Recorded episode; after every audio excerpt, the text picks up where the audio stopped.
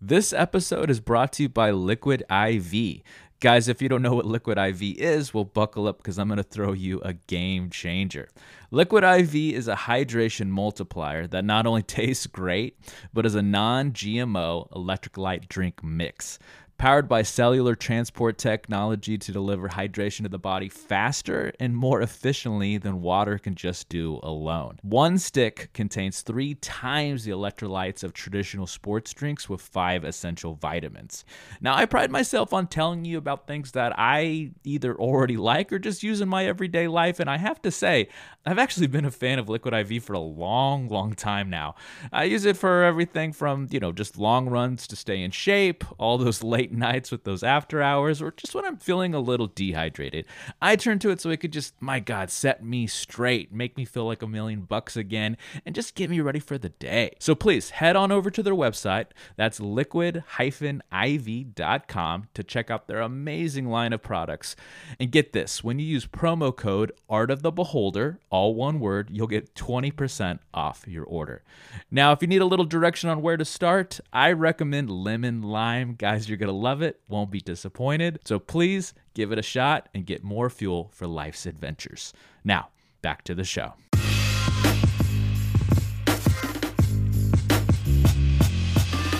Greetings and salutations, all you beautiful people, and welcome to another episode of Art of the Beholder, a show dedicated to all things eclectic in the world of art, where we do deep dives into deep cuts and help you understand why damn things matter. I'm your host, Novo Day, and today we're going to be talking about art and music, this time through the career of one uh, very important band group to us, and that is Massive Attack. Today, I am again joined by one of our top contributors, Mr. T. T is for the Buck, Master of the Universe. T Book, uh, I bet you can guess why I'm very excited to talk about this today. I, I think it's two things. One, I, I, think it's one of your favorite groups.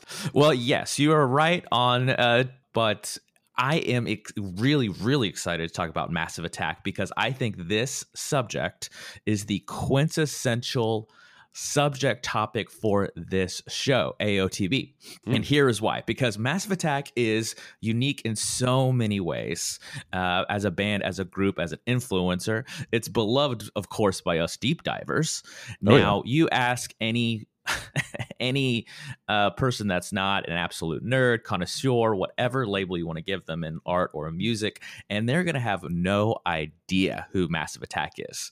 Now, the beauty of this particular band is that they their veins run deep in the artistic communities and industry, way way far just the music industry. You've you've I know if you've never heard of Massive Attack, anybody out there, I know you've actually probably not if you've never heard the name. I know you've heard the band's sound, oh, music yeah. from a movie, from a commercial, something. And that is why it's a perfect, perfect topic to help people understand why damn things matter. These guys matter because they've always been on the fringe of what I would call universal commercial notoriety. Yeah, Novo, can I make one point here? Go ahead. Yeah. Not to not to interrupt you, sorry about that, but I really you should go look at their IMDb page and see how many different things they've been in film wise. I haven't done IMDb, but I've, you know, obviously we do uh, research for these episodes and the amount of collaboration and the amount of, yeah, so IMDb would just be films or TV and films. Uh, and so, yeah, they're, eh, like I said, their veins are in deep in the artistic community, but they've never, they're an anomaly, right, Buck? Because they've never broken through. I don't know how many times I've had this conversation with people. It, it, goes like this. I'm like, when people say, "Oh, I oh, you're a big music lover, Novo. Uh, what are you into?" I'm like, "Well, you know, I'll name some stuff, and then I'll get to Massive Attack, and they'll say some shit like." Oh, oh, so you like metal? I'm like, well, yes, I love metal music, but this is the complete opposite of metal. Just because their name sounds like a metal band doesn't mean it is metal. They are well, and we'll get to this a little later in the episode. They're pioneers of trip hop. I mean, their influence on music and art is everywhere. And it's been like this through their inception in 1988, and we've seen it for decades. And this is why they matter. Um, they deserve to be a household name, but for some reason they're not yet. Yeah, it's it's it's it's odd, and like I said earlier, you, you've er, and you brought this up too. You they've been featured in so many television shows and movies and yeah, nobody they're they're kind of like the Harry Nilsson of uh Nielsen Schmielsen. Yeah, of the of the electronica world, probably. Nielsen Schmielsen. Okay. Before we do our discussion, of course, you know what's to come. We need a little background. As I said previously, they were formed in 1988 by Robert 3D Del Naja or Naja. Uh, I apologize if I'm butchering the name. Uh, we'll probably just refer to him as 3D for the rest of the episode. There was also Adrian Thaws, which you may know him better as Tricky, and Andrew Mushroom Vowles, Grant Daddy G Marshall, and they met through the parting collective called the Wild Bunch, one of the first actual sound systems in the UK. If you don't know what a sound system is, it's essentially a collective of musicians and artists artists and DJs and all these fucking people that are like minded that get together and uh, they not only party in a literal sense, but they get together and try different, you know, musical outputs, artistic outputs, things like that. And these particular gentlemen got together and created Massive Attack. Now, Massive Attack, like, um, what's a good example? Probably like King Crimson, there has been a common denominator, and that is 3D. 3D is the main DNA through every iteration of what Massive Attack has has started as and has become. A lot of uh, the original founding members have either come and gone and then come again, or they would uh, stay on the sidelines for years. And we'll talk about a good example of that is Tricky. Some have left the band, quit, and then come back to to stay again. And uh, the I would say the modern iteration of Massive Attack as a band is of course 3D, Daddy G, and to a lesser extent, I would even give uh, Tricky. I would say Tricky is back after it's actually been 20 years, but what they did together uh, was amazing. So, to your analogy, 3D is the Robert Fripp. Yes, he is the common denominator through their entire catalog. He would, I, you know, sometimes it depends on the band. Sometimes I hate saying there's a leader, uh, but this this one yeah. he is the leader. He is the the main driving force. Now, um, though there has been a lot of guest vocalists and musicians. There's there's some that I do want to mention that have never become official members. Uh, the biggest one is probably Horace Andy. Uh, he's the um, he's a vocalist that you've heard. If you've heard a Massive Attack album, you've heard him on almost every one except for probably the the modern um, EPs, the contemporary EPs. Uh, a perfect example of Horace Andy is from the single Angel uh, on Mezzanine as well as to a lesser extent, I would also say uh, Shara Nelson, and she is, though not an official member, she's been a guest vocalist on a lot of their albums. And we'll talk about female vo- female vocals are very important to Massive Attack sound, but you could hear Shara Nelson's uh, vocals on Unfinished Symphony and a lot from their original LP Blue Lines. And I um, kind of to your point, Buck, about like just look at their IMDb IMDb page. Uh, what I studied more was their accolades.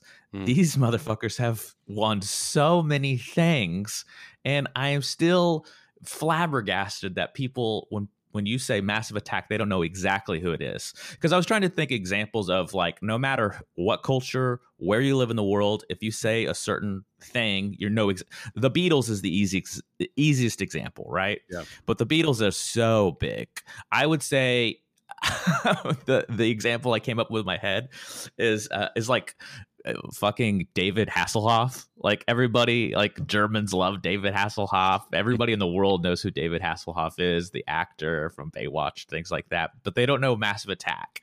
I don't know why they have it crossed over into a, a household name, but that's why we're talking about them today. Um, I want to start with Blue Lines. Um, Blue Lines came out in uh, late 80s, 90s. Uh, the best way to talk about, obviously, Massive Attack is just to go through their discography like we've done in other episodes.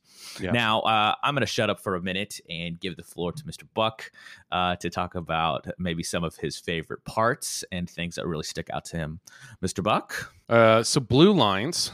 Um, you know, when I was when we were preparing for this, I went back and and listened to this. This is probably still one of my least favorites of theirs, actually. Uh, Ooh, I couldn't disagree with you. I know a lot of people love this. It, one thing I, I, I recognized right away was yeah, I could see that you know they're the pioneers of trip hop. They- one of them, I, I, and we'll talk about that. yeah, yeah, they're one of them. I, I they're not my. I, I think you are a bigger fan of them than I am. I, I think I I would. I have that, another yes. trip hop band that I love a little bit more than this. Portishead, if I had to guess. Uh, yeah, probably. Yeah, yeah, definitely. actually, um, but one thing I, I, I didn't, I, I guess I forgot, is how much they relied on kind of the hip hop acts aspect in this. Um, in the first LP, sure. Yeah, Yeah.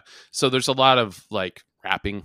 Uh, more uh, this from Tricky probably um, than And I 3D. than I remember. Yeah, in 3D to yeah, yeah. It, it's probably not aged as well as some of their other albums, in my opinion. But this, yeah, I was getting is a perfect discussion. I couldn't disagree more. You go ahead, take the floor, and then No, I, I I- can't wait I- to talk I- about this. So, like, I, was just thinking, unfinished Symphon- symphony. It just screams '90s to me. Like, it's Okay. that that kind of like, dan- you, you know, kind of that uh song that you would think would be in some technological thriller from the '90s, like the Net or something like that. or the Matrix, or yeah, well, yeah, and well, one of their songs was in the Matrix, um, yeah, yeah. which we can get to uh, later. I think that's on not the next one, but the one after that album. But, um, but yeah, I, I just it, it's kind of like uh, going back in a time capsule of the early '90s. I could. Oh man, I'm so glad we're talking about this. I couldn't disagree more. Uh, I think Blue Lines is timeless. This is what I love about music and music history and musicology.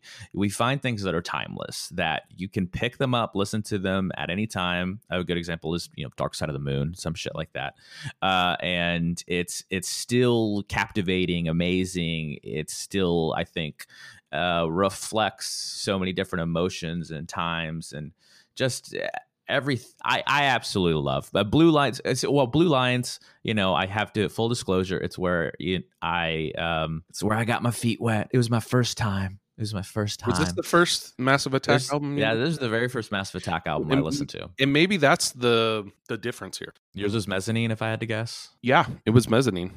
See, there was something I don't know. There's something about uh, Blue Lines that not only because it was the first thing I got into, but uh, their sound is so pretty, for lack of a better word, on this album. I love the female vocals. I'm I've always been a sucker for female vocals. Safe from Harm, the very first track on this very first LP is my favorite song by Massive Attack. Has always been my favorite song, and there's something about it that is just magical.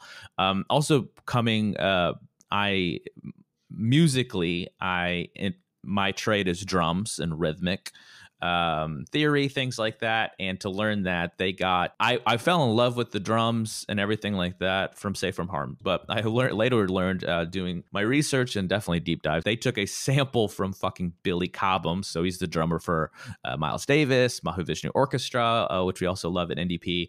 Um, he very one of Billy Cobham's solo albums, Spectrum and that's why those drums and those rhythm sections bass lines sound just so fucking perfect. Uh yeah is there a little more emphasis on hip hop?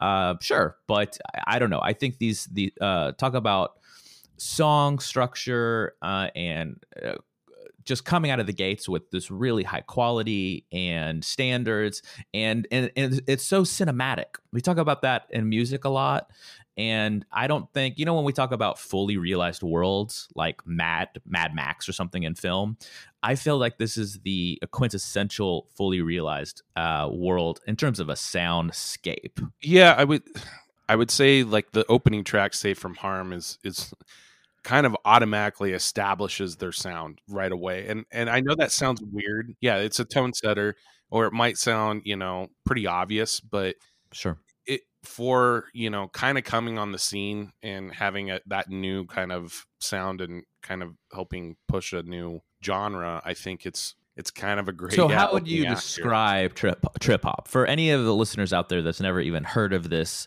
subgenre of hip hop? What would you what?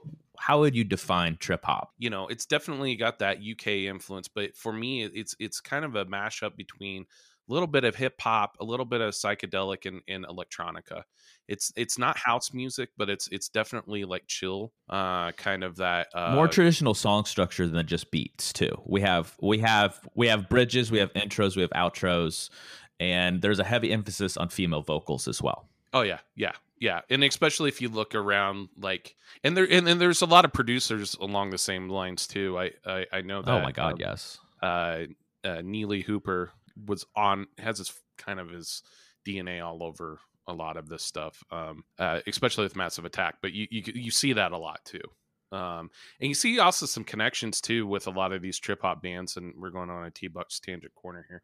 Oh, oh, T Bucks tangent corner. Okay, go. Okay, let's do this. Let's go. Come okay, on, I'm, over, I'm, over I'm not ready. I'm okay. I'm ready.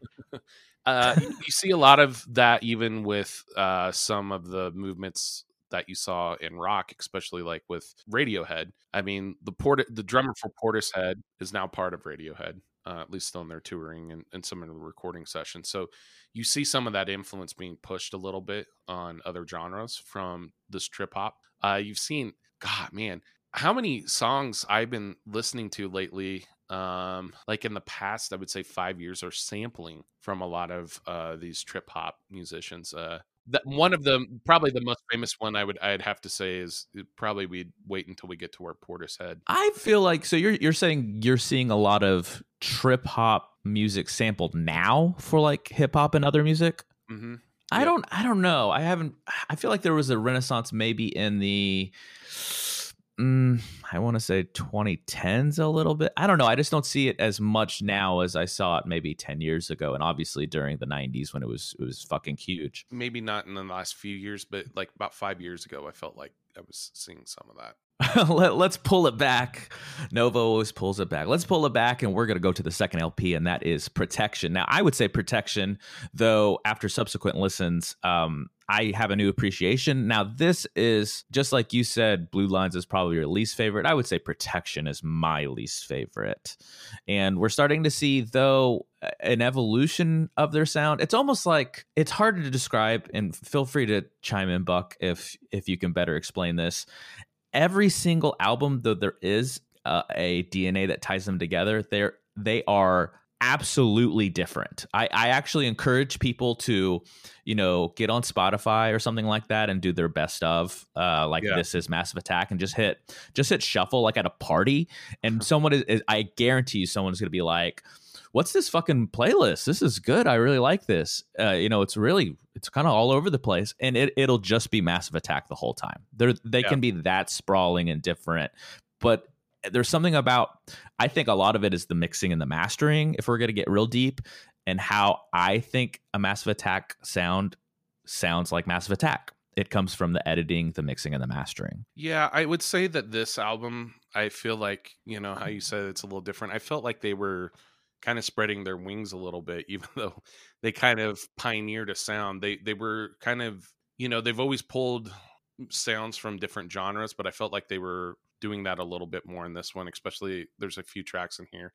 There's more of a reggae kind of Karmacoma and there, there's there's a lot of good tracks um i actually really like just the track protection uh we should talk about this you know so as we've already mentioned uh, female vocals are a very important and emphasis and, and a strong part and there's an emphasis to every massive attack album the trip hop and they are using uh, the female vocalist on protection is everything but the girls tracey thorn and we all know what hit everything but the girl has right does the deserts miss the rain t-buck They do. they do I miss you. like the deserts miss the that's the fucking hit if you haven't caught it Yeah, no. that's everything but the girl if you didn't know that uh, audience out there that's tracey thorn and she is prevalent throughout protection Yeah, and I I was thinking about this the other night too. Um, protection, especially. Um, again, like protection sounds like it could be a zero seven. Um, yeah that lo-fi down tempo mid tempo And- yeah i can see that of- i think it's the i think it's the sophomore slump you know Yeah. as as amateur musicologists here at ndp that's what i like to call us anyways Well, and I'm not saying that that's necessarily a bad thing. I'm saying that maybe that some of this was an influence on other bands, but it that's what I immediately thought. Like this could there's there's a lot of songs on here that you could listen to other bands and automatically be like, oh, that I can't remember the track of it, but one of them could be a Groove Armada song. Like it it kind of has that feeling to it. I know Protection kind of sounds like a zero seven song to me, but maybe you know that that could show a little bit of their influence here. But yeah, I agree with you. This is not my favorite. The more I listen to it, the more I get into their catalog and listen to it over and over and over again. It, it I have a new appreciation for it. Yeah. uh, but definitely not my favorite. We should we should talk about a little bit of uh, their contemporaries. So this is uh, this about the same time Portishead put out uh, Dummy, Mhm. and Tricky went solo. This is uh, which talk about the history a little bit. So Tricky uh, said, "I'm going to do my own thing. I'm going to go solo," and he put out his first LP. No, I, I'm not sure if it's his first, but it was Maxinquaye. Very very Yeah. important LP if you haven't heard it. Uh, and um, absolutely. And then there was a dub version of Protection called No Protection, which was done by Mad Professor. Uh, so there was a lot of experimentation. A lot of uh, I was I was I was astounded to see how much collaboration and people that again probably are not household names. A lot of deep dives. Yeah. Or a, a deep cut type of musicians and artists, but how much they all kind of ran together in the same circles and And Mad Professor, kind of in that underground sound, especially you know in the UK, was you know really well known. Um, he's had a lot of collaborations with a lot of people. I, I do have this album actually. like Back own it, own day. it, like a physical copy. Let's just say um, that a friend gave me some of that music. I know exactly what friend you're talking about. Yeah. And that is uh, protection. Uh, I think I would still give it a listen. Anybody out there that is probably only listen to Mezzanine, but that's a good segue to Mezzanine, which is their breakthrough album. Uh, easily most people's favorite. And that probably comes from, we can start with, God, where to start? We can start with Teardrop, right? I, I definitely think this is the album where if if you've heard a Massive Attack song, it's definitely came. It's it's either been Teardrop or Angel. Um, And this is again, we're using a different female vocalist this this time. This is Elizabeth Fraser of Cactel Twins. I had no idea that was her. Something I learned through this. I just had never looked that up. But yeah, Yeah, I I, I really am I pronouncing that right? Cactal. I don't know how to pronounce it. Cactel Twins were big fans. You Yeah. probably again another fucking band you probably never heard of, but we fucking love it over here. And uh, yeah, this is like I was a I was a teenager. I remember seeing movies like Snatch and you know those kind of at the time underground movies. Uh, Oh, yeah. you know, uh, and I that was the first time I heard Angel and a lot of other stuff. And this is a, a teardrop is a perfect example of I guarantee you, listeners out there, you've probably heard Massive Attack, um, and you just didn't know it. Uh, a good example of that is the uh, I think it was Fox TV show um, House about the doctor, and the opening credits was fucking teardrop. forgot about that. Yep. Uh, I don't know how many times people are like, uh, "Hey, you know, like." They would ask me who that's from because they just like the song, and then they would want me to like burn them a copy or something like that. Uh, when we used to actually burn CDs for people, fuck. I mean, now I've old. I, I still remember tapes, which oddly have made a comeback. Probably not as much as it was, but like five years ago, I felt like a lot of I feel like a lot of indie bands and were releasing uh, cassette tapes, which I was like, seriously, like, it, okay, I can only- understand vinyl. The But, only like- cassette I remember owning as a kid was uh, Red Hot Chili Peppers, uh, that LP they did without Frusciante. It was like with uh, that Jane's Addiction guitarist, Oh yeah, yeah. and uh, it wasn't. It, it was. It was. It was considered. So we're doing a Novo um, tangent corner here now. It Oh, was. Uh, to a T-bone. it was uh I forgot his name, but yeah, the J, uh, Jane's Addictions lead guitarist uh, played for uh, Chili Peppers for a while. They put out an album. Wasn't well received. I still fucking liked it. I really like that album, um, and a lot of their other discography. But uh, of course, is is the main guy for that group. Uh, but anyways, going back to Ma- Mezzanine, I would say oh, I, Angel. I, I'm not done with this. I'm not done with this. Uh, You're not done with this? Okay. I remember my first cassettes. Okay, go. Okay, I had a I had a cassette player I got when I was like six, and my mom. I remember I got it for Christmas, and it had a light. Amazing. Uh, I had. I remember State my of the art. I'm gonna I'm gonna name them because I I just I'm getting flooded with flashbacks right now. Um, my first cassette, my first cassette tape, New Kids on the Block, Oh yeah. All right, sing a little bit of it. and then oh, I'm just I like to put Buck on a second cassette tape, my aunt got me. Okay. I remember getting a Kid Cross, begging for a Kid Cross cassette tape, Kid Cross, and then and then my first CD because my dad bought a CD player, and he he. Do you remember Columbia House? Mm, a little bit. So it was like okay, so so kids back in the day, you could get this like magazine and basically sign up for a Oh club, yeah, and they would send Okay. you a shit ton of CDs, and it was would like dirt cheap, right? Well, you know, they got you in the end. Um, it was a subscription thing, but uh, I picked "Color Me Badd," and uh, probably not the greatest uh, CD for a six-year-old, but they were big at the time. And I'm done. well, I, actually, that makes me think of uh, not uh, what you said, not the best music for a six year old. I remember convincing my mom to buy me Nine Inch Nails A Downward Spiral on CD, not on tape. See, but you- yeah, you were way more. I remember being a kid and, and hearing that I want to fuck you like an animal and like showing my friends that and thought I was the coolest kid on the planet because I had I had this album where uh, you know not only does he cuss but he says that in the chorus. Oh yeah, I Uh, rem- so I grew up in a very conservative community, and I got in trouble from not my parents, but another kid's parents for watching MTV, and that was I vividly remember watching that music video, which is kind of disturbing. Yeah, I it, I- I think it's amazing. I love that fucking video. and Weird Al made a great polka cover of it. Well, it was actually this is famous because he said it was it was not a song parody, it was a style parody because he had never done industrial music. So it's actually not based on any song by Nine Inch Nails, just the style. The song's completely original, actually. Little fun fact for all you guys. Yeah. Um, let's bring it back to Mezzanine. I think Yeah. we don't have all the time in the world. Let's bring it back to Mezzanine. Uh, the first track on the album is Angel. That's easily God. What another tone setter. Just Yeah. like a Safe from Harm, I love. This is my favorite song on the album, Uh, hands down. Is Angel. Again, this is Horace Andy uh, doing Mhm. the vocals for this. Um, none of the original members, you know, 3D or any of those guys are doing it. There's just something. There's just. It's a little more rock uh, heavy, Yeah, but it still again has that Massive Attack DNA again from the mixing and mastering, and it's just so powerful. I mean, it just blows you away. I think the whole this is I I feel like their their first real true complete album. You may disagree with that, but you know, that's- that's Blue like lines, going- man. Come on. Uh, well, no, I I understand, but this one felt like Tweet it- at us. Who thinks it's who?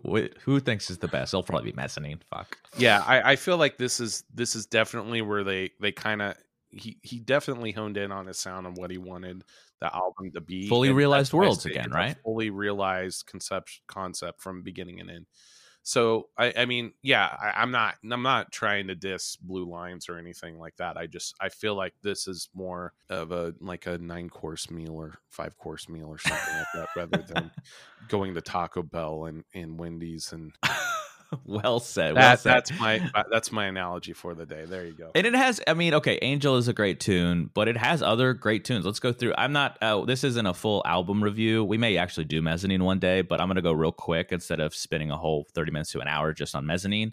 Uh, so we have track number two is Rising Sun, which uh, was another single, an amazing tune. That one's a little more traditional, uh, Yeah. Massive Attack. Yeah. Of course, we already talked about Teardrop.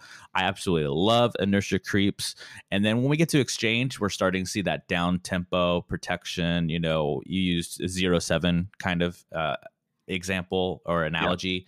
And we're seeing that with Dissolved Girl, Man Next Door, Black Milk, of course, the track, Mezzanine, Group Four, and Exchange. Dissolved Girl gets a little metal. It has a little metal. You think so? Yeah, yeah, yeah, yeah.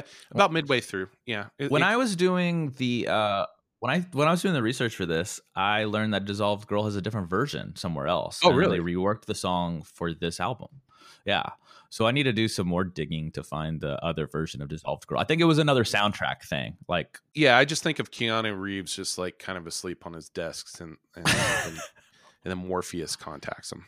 So, anyway. Hey, that was I, I uh, of our generation. That was our Star Wars. I fucking love Mass or um, uh, the Matrix. Um, the first one, yeah. The the the last two, I thought they they kind of I would have been fine if it was one like a single film. It's kind of like Blade. I, I wish actually I I like the Guillermo del Toro. I like uh, that. The sequel. second one was Guillermo, right? yeah, and I'm you know And it I'm- was scarier, and then like the puppetry and stuff, the the effects. well yeah you could see a lot of his um yeah oh yeah because I just love his style like especially in the opening scene where you got the like vampire ninjas and they've got that the big Vampire like kind of yeah the best the best thing ever in life is vampire ninjas. anyway but Okay, we we we probably could, should keep the ball rolling because now No, no, no. This is this is part of the the charm of the show is our tangent. Yeah, corners. but I mean, I feel like there was uh, there's probably a massive attack song in Blade or something like that too. Actually, okay, I'm gonna do a pre gym of the week, gym of the week, and uh, there was so yeah, there's there's a lot of Massive Attack songs I learned in these soundtracks when soundtracks were when they would actually commission bands to make um to make songs just for the soundtrack. We don't do that Mhm. anymore, right? Not as and much. my favorite no. one is um to do another Radiohead reference. My favorite one is not a Massive Attack song. It's actually the tune they made for Romeo and Juliet, and uh, that da da da da. The, the name is eluding me right now, but. Let me pull it back. The Novo pulling back time. So that that was uh, mezzanine again. We probably needed to do an entire episode on just mezzanine. It's that powerful of an album. Yeah. Uh, to move on into their career, we are moving on to a time where 3D, um, again, as the common denominator, really took the reins here because the other, uh, at this point, it was really only Daddy G that was left. Uh, Vowles had left. And of course, Tricky had left from protection days, so we're really left with 3D to continue uh, the uh, the music making. And again, this is another one that is uh, I wouldn't say controversial. It's it's often debated as it should have just been maybe a 3D solo album. I I, I love a hundredth window. I think it's actually my sec- second favorite one. I. it's funny you bringing that up. It's actually my favorite. Okay, I thought mezzanine was no. No, that was the first one I listened to. Oh, Of okay, Massive that's where Attack. you yeah. No, this is this is definitely the uh, another analogy here. This is the zeitgeist. Uh, You think so? of of the uh, yeah yeah. If if we're comparing Smashing Pumpkins albums a little bit to uh, Massive Attack, but I Okay, I that don't- zeitgeist. Okay, you're talking about the album zeitgeist. from Yeah, Smashing sorry. Pumpkins. yeah yeah sorry, but I don't think Zeitgeist was that great of an album. Anyway, Uh no. I, I if we're gonna go on a little tangent about uh, pumpkins, I, I really feel like I haven't heard anything from God. There was only there only had a couple albums after um, Melancholy, and I think two albums after that. I forgot the name, but that was pretty much it. it was me. like Adore and where they would wear, you know, where they had the image where they're like all in black leather and stuff like Well, that. I- they're I- a little gothy looking. I actually liked, and it was like electronica. I actually liked that oh, shit. Oh, yeah, I forgot about. Wasn't that Adore? Yeah, that was Adore. You got it. That was exactly it. I like this shit. Sorry, sorry. Well, no, I, I think it went to their head a little bit. I think because Melancholy and the Infinite Sadness was such a huge album for the and time. Siamese Dream. My God, yeah, but their early stuff, they were oh, man. That talk about a great band like early on that set. Gish is time. yeah, Gish is probably one of my favorites of all time. But just to pull it, so let's pull it back to the analogy of a hundredth window, Yeah. uh, or the comparison there. So what? Uh, yeah, elaborate. Give, give it to me. Oh no, I I don't know. This was a and maybe this is personally like so I, I really got into trip hop like probably 10 years after it was at its peak. So kind of that 2005 to 2008 range and I I listened to this album a lot when I was doing field research. Um and that's maybe why I like it so much, but um there's a sound to it that I I really enjoy. Uh Sinead O'Connor did a lot of Sinead O'Connor did the vocals. Yep. fun fact um, i was not allowed to listen to Sinead o'connor music for a long time because she tore up a picture of the pope on saturday night live yeah so that was in my household that was uh, like your family didn't let you because she did that. yeah i also they also God. took away my copy of grand theft auto 3 because it was condemned by the catholic church just to pull it back again, it was mainly 3D and Sinead O'Connor through the Yeah. whole album. Uh, my my favorites, yeah, standouts are the very first track, "Future Proof," and the very last track, "Anti-Star." I I would say "Anti-Star" is in my top five favorite Massive Attack songs of all time. yeah i really like what your soul sings and i know that's not even a hit but i've always just kind of liked that song It's emotional. It's it's strong and it's one of those tunes you you you you don't want to hear with anybody else, right? You want to hear it by yourself because you go into a world in your head, right? yeah but small time shot away is probably my favorite one on this album Small Time Shot Away is great. I Yeah. love Small Time Shot Away. Uh, some of the other tracks I want to talk about is Everywhen, Special Cases, Butterfly Caught, A Prayer for England, and Name Taken. Again, um, I should say this Horace Andy did. Uh, spring up again. He is again. He's kind of the unofficial member of Massive Attack, and he did a lot of vocals here as well. So I shouldn't say it's just three and Sinead O'Connor. Horace Andy did did lend his very unique vocals. I actually, I, I don't mind going down a little rabbit hole about his vocals. He has such a, you know, when you hear someone and you know it's it's them immediately. Bowie is a perfect example of that. Horace Andy has that kind of a vocal timbre. Yeah, I, I see that. Yeah. I don't want to. God, we could probably ugh, we could spend so much time on this. I don't want to spend a ton of time on this because there's so much more I want to talk about in Massive Attack's career. Is there anything you want to touch on before I move on? I think this is maybe a little bit of an end of an era, a little bit with the end of. Yeah, I think that's a good point because, and and I'll talk about this in the history of their career. Uh, we go through a weird time. The next era is them doing scoring, film yeah. scoring, and it never really lands. Yeah, no, I and you know, like you said too, this one was kind of mixed it, but I feel like this was a transition period. I, I don't think they really it, nothing really ever met up to, to the uh I the think first four, the first four, yeah, albums. I, I, I, I um, just like protection. Or I'm kind of jumping ahead a little bit with Heligoland, that LP. I I think it has aged well, and it's one of those. Um, they, have always been a little ahead of their time since they fucking designed their own uh, subgenre of music. Uh, they were again with Heligoland, and not a lot of people liked it. And now I, I urge people, if they are Massive Attack fans out there, to listen to it again, give it another try, give it subs, you know, multiple tries, and I think you'll really come away happy. Paradise Circus is probably the one. Yeah, and that's uh, more deep cuts. Is that's if there's any Mazzy Star fans out there, that's that's her. That's Hope Sandoval uh, lead vocalist of Mazzy Star doing that. She's she's on. She's kind of been the main vo- female vocalist from that era on. But before we get there, we do need to talk about. Uh, yeah, this is a transition period. We're seeing 3D go solo some more, uh, and uh, he's doing film scoring. And unlike you know the Trent Reznor's, Atticus Ross's uh, 3D, I, I, would say, is not quite. I, it is good and it's very Massive Attack sounding, but it does not quite connect like them making a self-contained album. And and we're seeing a movement a little bit away from trip hop. I do want to say this before we move on is they hated that. They hated, yeah, hated being labeled as trip hop pioneers because they didn't want to be put into a box because their sound is so eclectic and diverse. And I would like I said in my example of these guys like if you just put their album catalog and put it on shuffle, it will sound like 50 different bands oh, from yeah. song yeah. to song. Oh yeah. And um and I think that's sort of beauty though too. And I but I would I would disagree with their um cr- them taking it as a criticism because I don't you can't be put into a box if you're pioneering a brand new sound. So I think they should have they should they should really wear it like a badge of honor because they weren't put into a box of this is this this is that sound. The the critics said you created a sound. So I think it's more of a compliment than they realize. I agree with you on that. Yeah, I think you, you know it's it, they're a complex group, a band, like yes. you said. It, you you listen to you you put their song their I, I, I love that analogy. You you put put all their discography, all their their catalog on shuffle, and it sounds like you're listening to fifty different bands. But I I think I also really um, admire bands like that because um, they take risks there's an evolution. They take risks. Absolutely. You you don't have to be boxed into you. You know, I, I, to me the the greatest example is Jimmy Buffett, who who I hate with a passion. Um, I hate with a passion because every song he makes sounds it's it's the same song, and people go ape shit over it.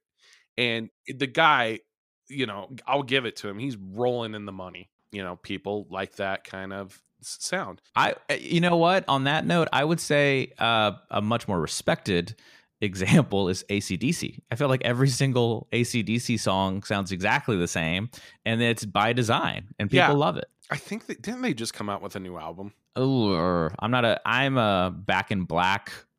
okay, I think they did, and I listened. So I don't. Oh no, that was Alice. I'm sorry. I, I just heard the other day Alice, Alice Cooper, Cooper, has a new album out, and it, it was again he I, I listened to like a couple tracks from it. Um, and again, it was like, yeah, this this sounds like Alice Cooper. Yep, yep, it's Alice Cooper again. So just to pull it back, so yes, we're seeing this era of 3D do these film scoring. It doesn't quite land. Um, just to go through a few of them real quick: Danny the Dog, Bullet Boy, and Prison My Whole Life Battle in Seattle, and Trouble the Water. And then they pull it back in, uh, and uh, some original members come back to make Heligoland, uh, the album I was just talking about. And this was their last actual their last LP before they went into a weird era of just making EPs and random collabs. Um, and again, I like Heligoland uh, and they are staying true to their collaboration with more underground musicians. Um, I'm a big TV on the radio fan. I'm going to butcher the lead singer's name, so I'm not going to even say it, but he is the main vocalist throughout the album. And of course, like I said, Mazzy stars Hope Sandoval. Let's talk about Heligoland a little bit. Some things that really stick out uh, to me, of course, is Paradise Circus. Yeah, uh, their their single. It's an absolute gem of a song. I love um, I love when they use string arrangements in their pieces, like Yeah. Unfinished Symphony. It sounds, it's just, uh, it's just, it's so moving. It's just so emotional, so moving. So it's, it's amazing. Um, something that's a little more rhythmic, um, that I think is an absolute masterpiece too, is "Girl, I Love You." And um, there is a lot that I think on their on their own fall a little flat.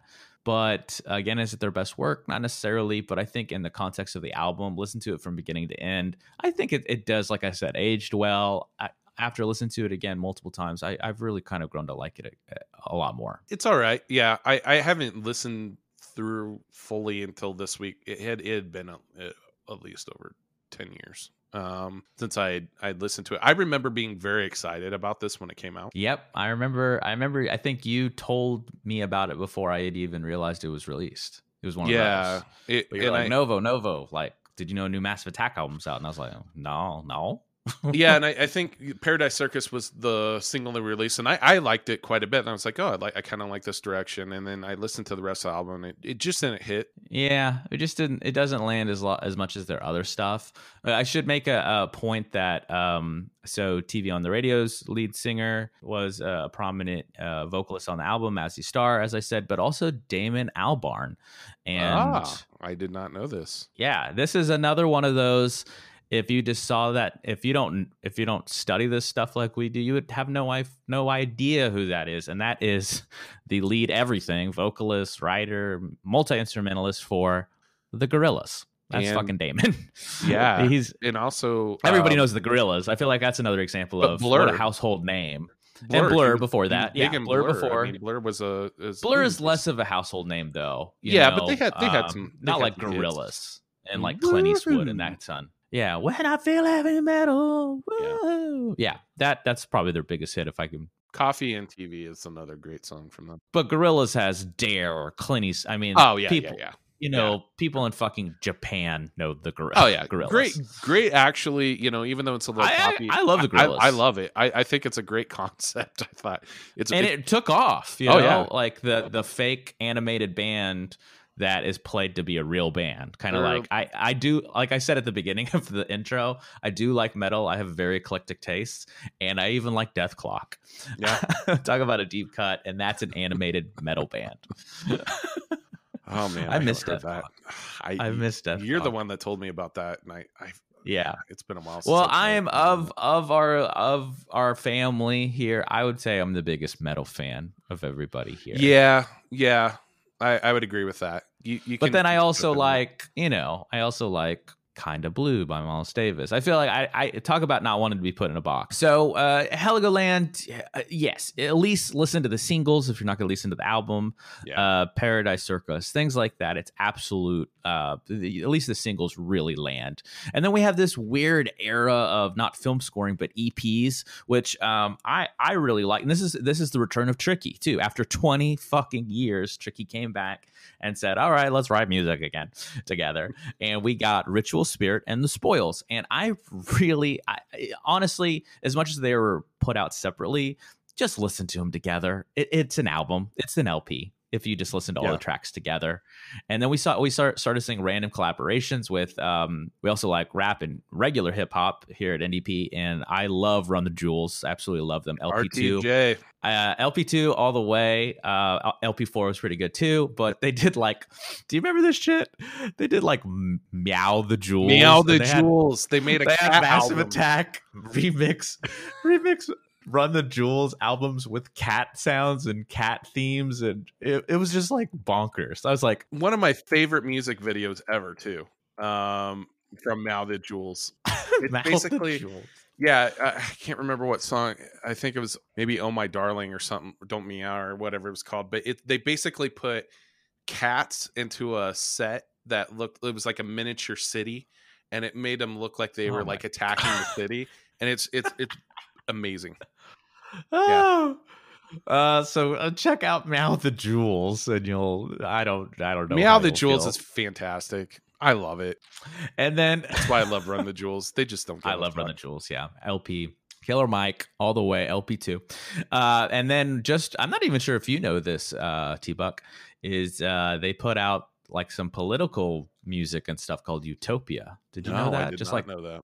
it was just I don't. You can't get it. You can't find it on like streaming sites or Oh. you can't buy it. You can only watch I think like YouTube versions of it because there's like a political stint to the message uh, and what they want to do. And that's actually a good segue to um throughout their entire career these guys and more specifically 3d have been political activists. Oh my god like researching this episode these guys have done fucking everything under the sun you can think of to try to help out everybody the the minorities the the less privileged the the poor. I mean these guys have gone out of their fucking way to uh, try to stop systemic political power and violence on all everything you hate in politics these guys have tried to fight Yeah, it's cool. I, I I don't know much about their political activism as much. Um, yeah, I think it, it just goes again to show that these these guys have had their imprint on a lot of everything everything. Yeah, you have the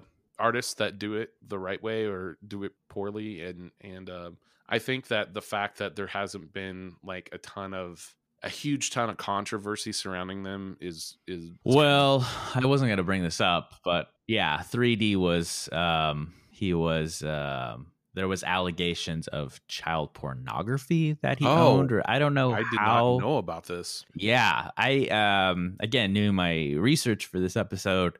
I learned that uh, but there's a happy ending. So for some reason he was connected with child pornography, but all the um everything was dropped because it was uncircumstantial and that they they learned it wasn't it wasn't really his or it wasn't a part of his yeah uh, belongings or owned items. It somehow was connected to him. It wasn't quite clear in how i researched this how he got connected to this but the most important part is that uh, he was cleared of any wrongdoing and it wasn't his something You, like you that You almost took a weird Jared Fogle. yeah yeah there was uh, there's a happy ending to this so yeah yeah. it was i believe it was during their 100th window touring day something like that Hmm, but okay. uh so yeah but uh, overall uh, they have stayed out of any those limelights that they didn't want to be into and really stand up for uh things they believed in.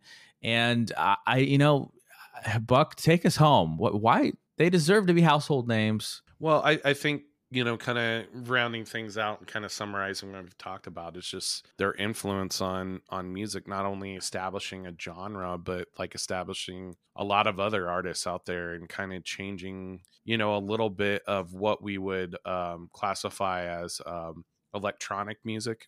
I, I they were one of the first pioneers that really brought in the hip hop element, and I think that's important because you've seen that you know throughout, and like the last kind of rise of electronic music, you saw that kind of creeping into some of the elements of that and pop, and um, I think it always starts with these kind of underground musicians you don't really hear about, but they lay the the foundation and the groundwork for others to come, and, and they're definitely one of them. Absolutely. Couldn't have said it better myself.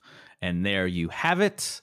The career of one massive attack in a very uh, streamlined, outlined kind of way. We we didn't go on any tangents whatsoever. We didn't do any tangents No, at all we- we in stayed on hour. We stayed it stayed on it perfectly. And but I think everyone got the message. Yeah.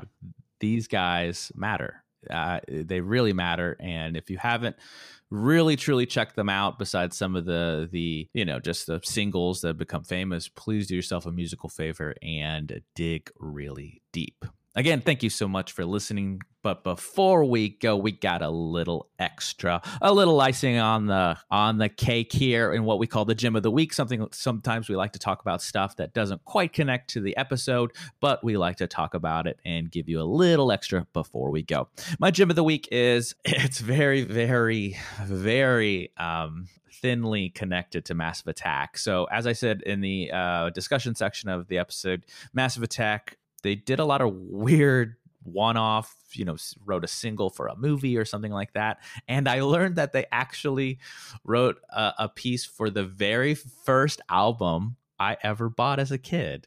And that was the CD version of um, Batman's, um, the soundtrack to Batman's Batman Forever, uh, the Val Kilmer one and uh, I still love that fucking um, soundtrack to this day. And Matt, there's a Massive Attack song on there, and I did I never talk about not knowing who they were a long time ago. I had no idea until I was researching for this episode. So check that out if you haven't done so already. And uh, T Buck, what's yours? Well, that that was heartwarming. That's like a kiss from a rose from the grave. I love that fucking song. That that was. Uh, it's a good song. Seal. Come on, Seal. We all love Seal. Yeah, that was actually uh, my parents love that album. I, I, I, I got that. Okay, well, I, I want to say the other one. So I bought two albums yeah. when I had like my own money. That one was one. So Batman Forever, and then uh, remember um, the Offspring.